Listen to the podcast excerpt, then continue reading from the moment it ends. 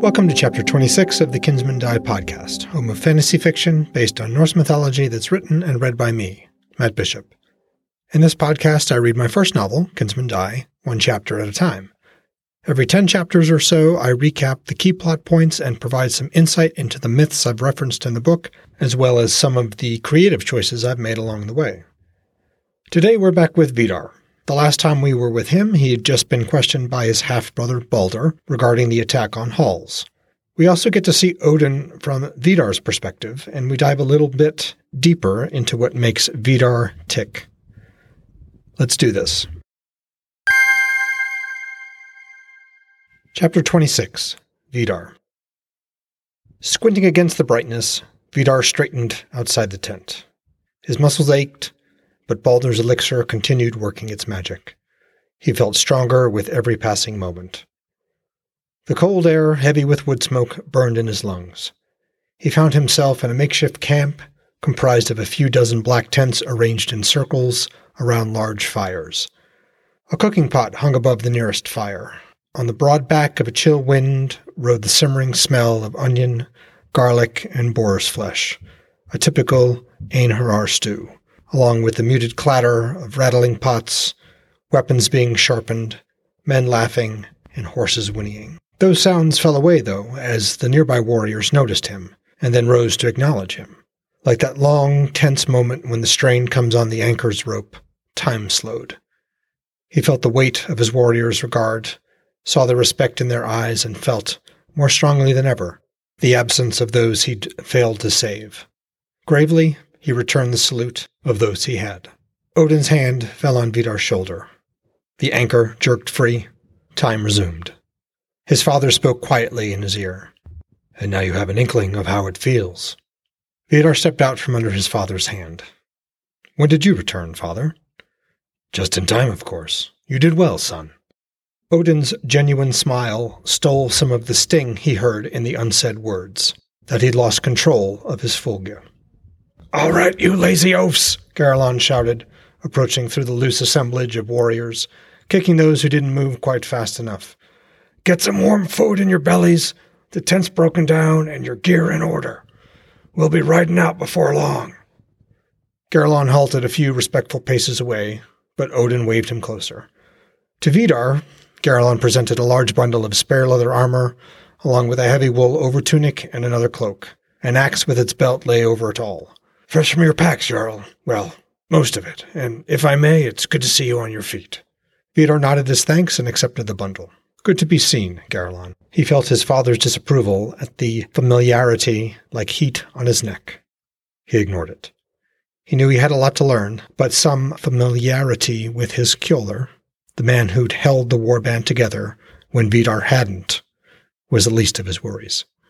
Vidar donned his armor quickly, welcoming the added warmth of the overtunic, and finished by buckling the wide belt around his waist and sliding the scabbarded axe into a comfortable position. Apologies for the axe, Jarl. Your sword was lost. That's all right, Kjolar. Better to have something than nothing, he said, patting the axe's head. How are the wounded doing, and what have I missed? The tent flap pushed out, and Baldr emerged, blinking into the sunlight. Extremely well, Jarl, Garalon said, with a respectful nod to Baldr. Your brothers worked wonders. Baldr bowed slightly in acknowledgement.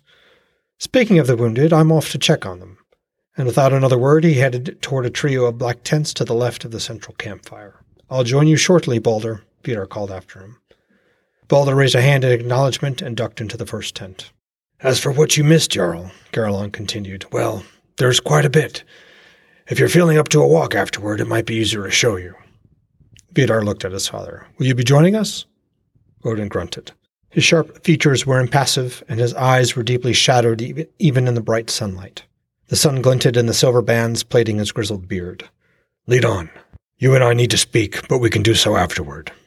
Vidar frowned inwardly. Baldr had warned him. He turned back to Garalon. The Kjolar couldn't have missed Odin's implication or Vidar's body language, but his face remained inscrutable. Natural enough, given that the last place he'd likely want to be was caught in a battle of wills between father and son. Well, Kjolar, lead on. The wounded tents first, and then where you will. Very good, Jarl.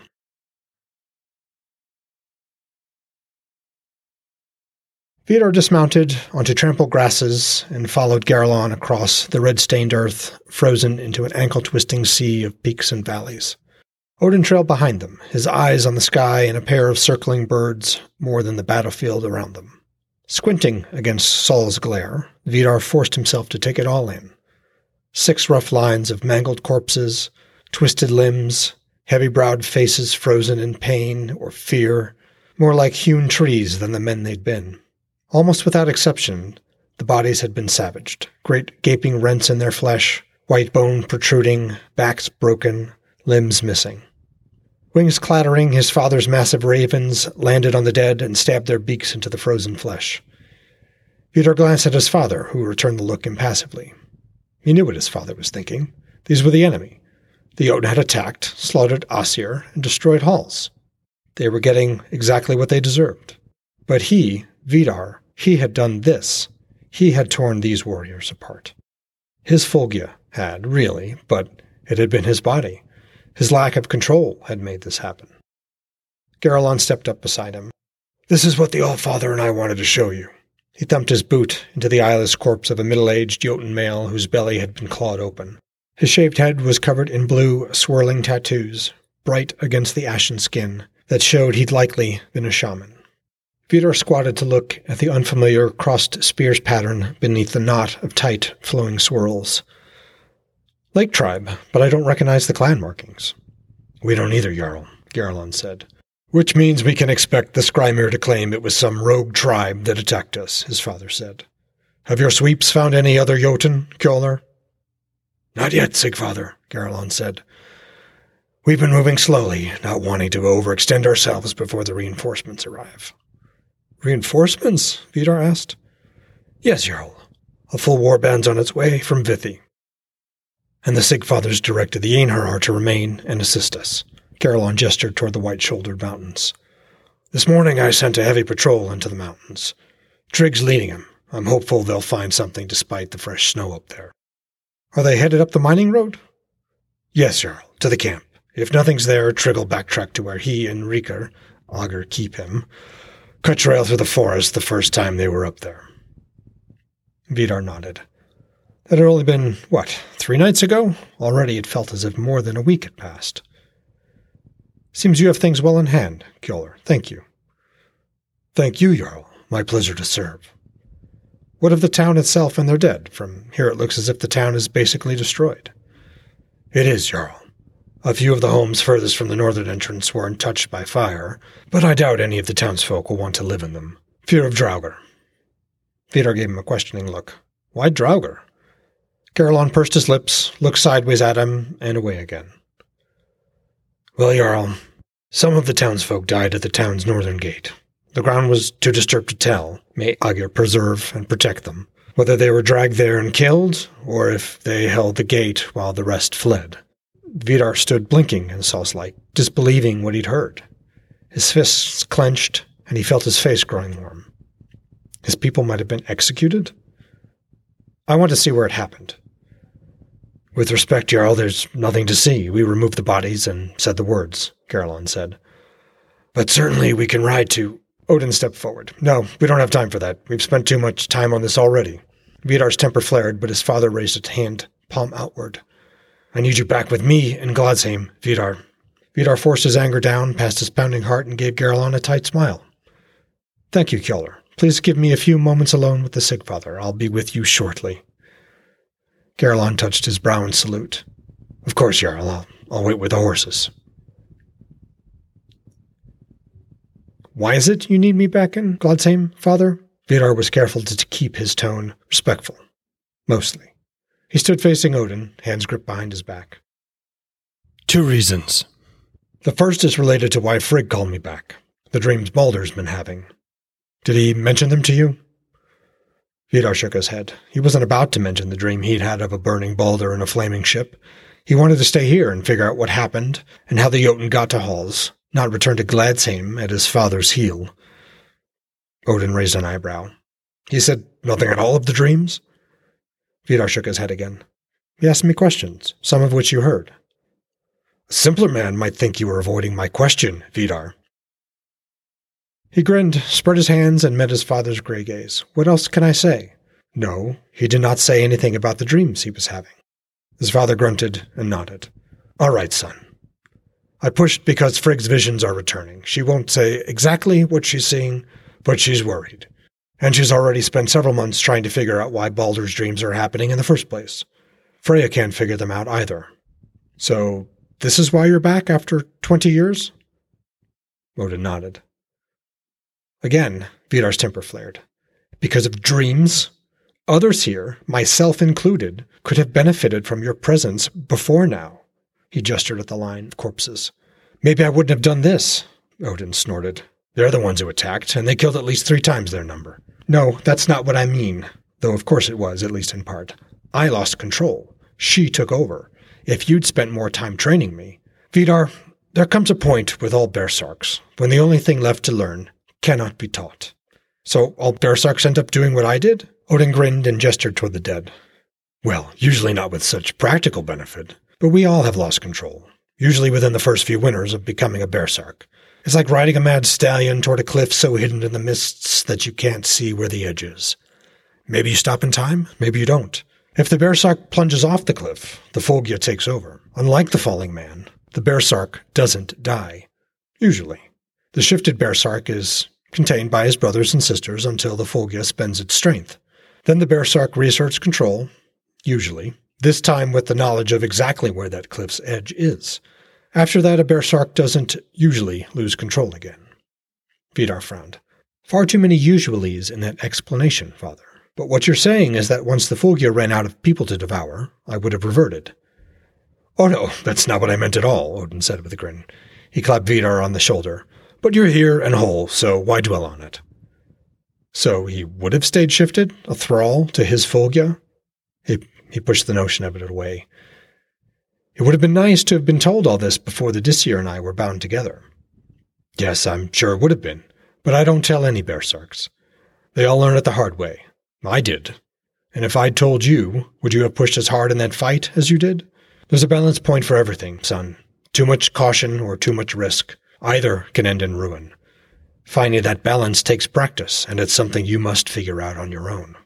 Vidar knew he was cautious by nature. He preferred having time to reflect and plan and test before committing to a course of action. But he couldn't do that with a Fylgja. Dealing with her was a never ending wrestling match with immediate consequences. He peered inward at the magic binding his Fylgja. Three knots pulsed above her body head, heart, and belly. So why make her sleep? She wreaked havoc with your body and spirit, your Hamr and Hugr, his father said.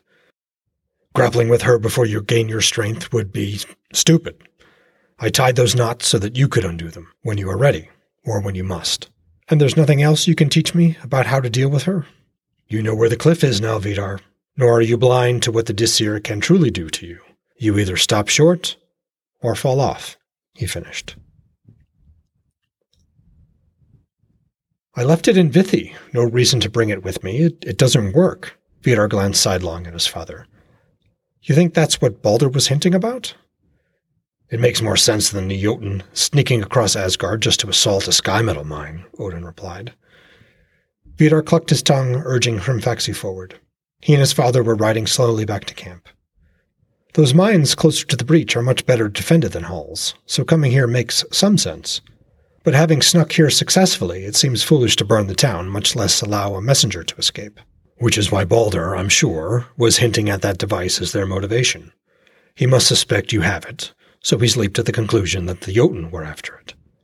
More than fifty winters ago, his father had given him a scorched and broken fragment of a device the Jotun had been caught using in the forest just north of Gladsheim.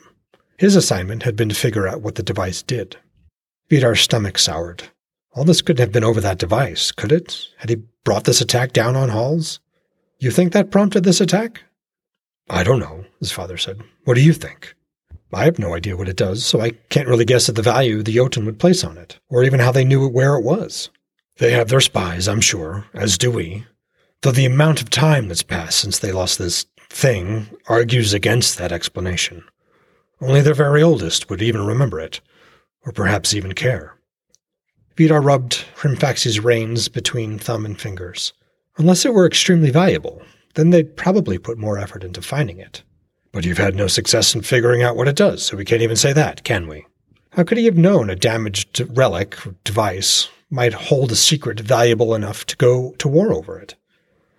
No, we can't, and as I said back then, it was extremely unlikely that I could figure out its purpose from one fragment, unless that fragment happened to be the critical piece.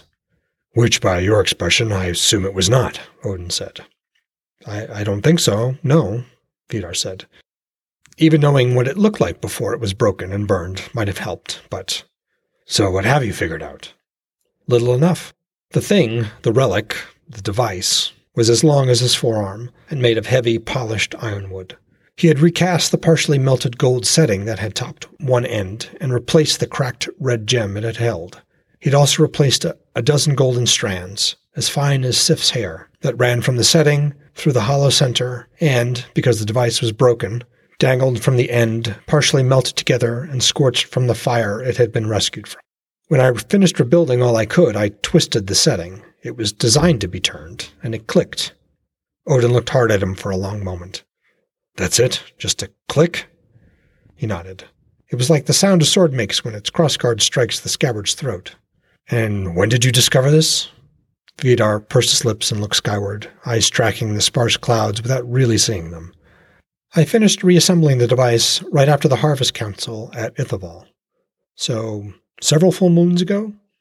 His stomach twisted again as he saw in his mind's eye the route the Jotun might have taken across northern Asgard from the breach, assuming they got past the fortress and snuck around Ifington's bustle. Once in Asgard, it would have been relatively easy to avoid the few settlements along the rugged northern coast. And if they'd finally found a harbor in Utgard, traveling by ship to Asgard would have been simple enough. But still, why burn Hals? All that did was invite attention. If they'd marched here undetected, then they probably could have reached his city, Vithi itself, without being discovered. Odin was still looking at him intently. And you haven't touched it since? He shook his head. I set it aside. Other things to do. And you felt nothing when it clicked? No Seidr or anything else? What else was there? No, father. Odin grunted.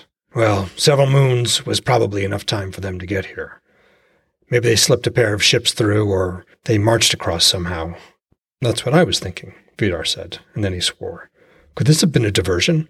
It made sense, attacking Hals and doing it slowly, allowing some folk to escape so that a warning would be sent, meant that word would get to Vithi. As Jarl, he would, of course, muster a warband and ride out quickly. The Jotun might guess that more warriors would follow behind such a fast-riding warband. He was about to put heel to Hrimfaxi when his father reached out. Hold a moment, son. Garalon and I had the same thought. We've had more time to think about it than you, after all. Freki and Geri haven't found anything either. I sent them raging back toward Vithi nor have my ravens seen anything. And Heimdall hasn't seen or heard anything? Odin snorted. He can't see the end of his nose, let alone hear more than the boom of an empty cask.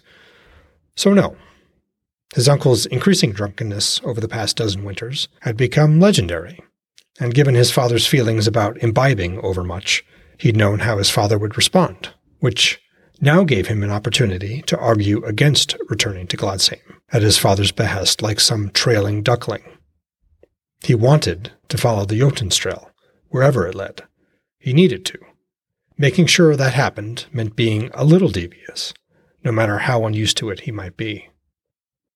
Of course, Vidar said. Odin continued. Freki and Geri are keeping the road between here and Vithi clear so we can retrieve that device if a Jotun warband has somehow avoided their noses and attacked Vithi, we'll make short work of them when we arrive. From there, it's back to Gladsheim, and quickly. Now or never, then. Speaking of that, father, I feel it's my duty to stay and figure out how the Jotun got here. Odin shook his head.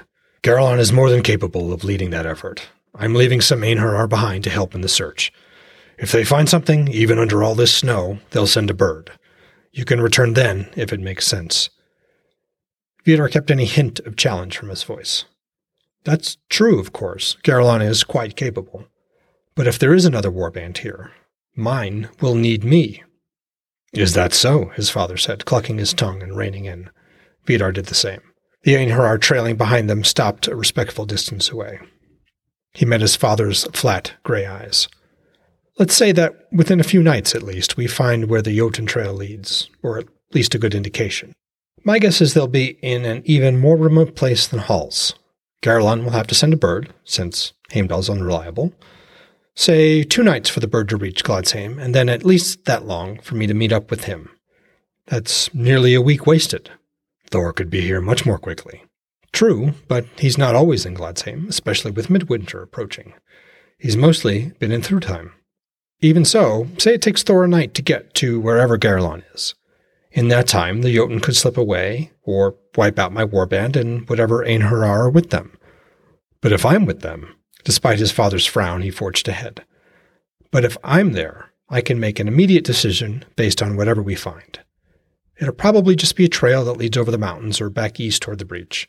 But what if there's another warband up in those mountains? Or in the forests? I don't want to lose a few hundred warriors, father. And with respect, I believe my duties with them. So there it was, his best argument for staying. Logical and pragmatic.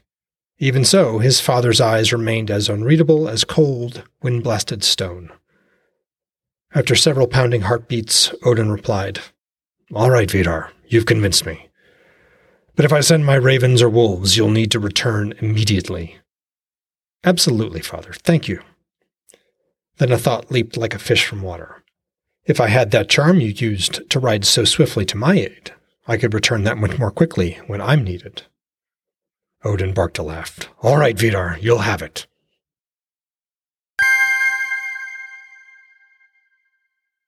Well, folks, that was chapter 26 of Kinsmen Die. I hope you enjoyed it. For those of you keeping track, that chapter was nearly 3,700 words. We were with Vidar as he found out what happened to Hals and what he did to the Jotun warband, and what he plans to do next. Please take a few moments to rate or review the podcast. That provides valuable feedback for me and helps boost the show's visibility, as does sharing it. And if you're so inclined, shoot me an email at mattbishopwrites at gmail.com. I'd love to hear from you. And as always, I'm going to read from the Havamal, Sayings of the High One, Odin. In this verse, 26, continues in roughly the same vein as those read in the prior couple weeks – and is yet another good example of why it can be valuable to use different translations, which is what I'm doing this week by adding a as literal as possible translation by Kodratoff, in addition to the usual Bellows and Larrington versions. I'm including all these translations because I found and still find these particular verses pretty confusing. So this process echoes what I did when first reading the Poetic Edda. Not that that's necessarily what everybody needs to do, but I found it valuable. Bellows, verse 26.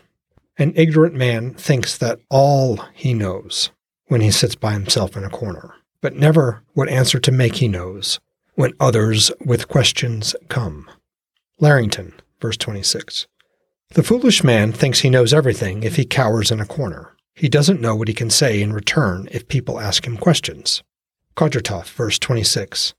An unwise person thinks himself as all knowing if he owns a wretched shelter. He does not know to hit on the idea of what to say to others if people try him. So, I have no idea why this verse stresses someone being in a corner or a wretched shelter, except to maybe suggest that being wise, for lack of a better word, because it could also mean intelligent or knowledgeable or something along those lines, requires people to interact with each other. So to test their minds against each other as warriors test each other on the battlefield. But that's just what I think. What do you think? Thanks for listening.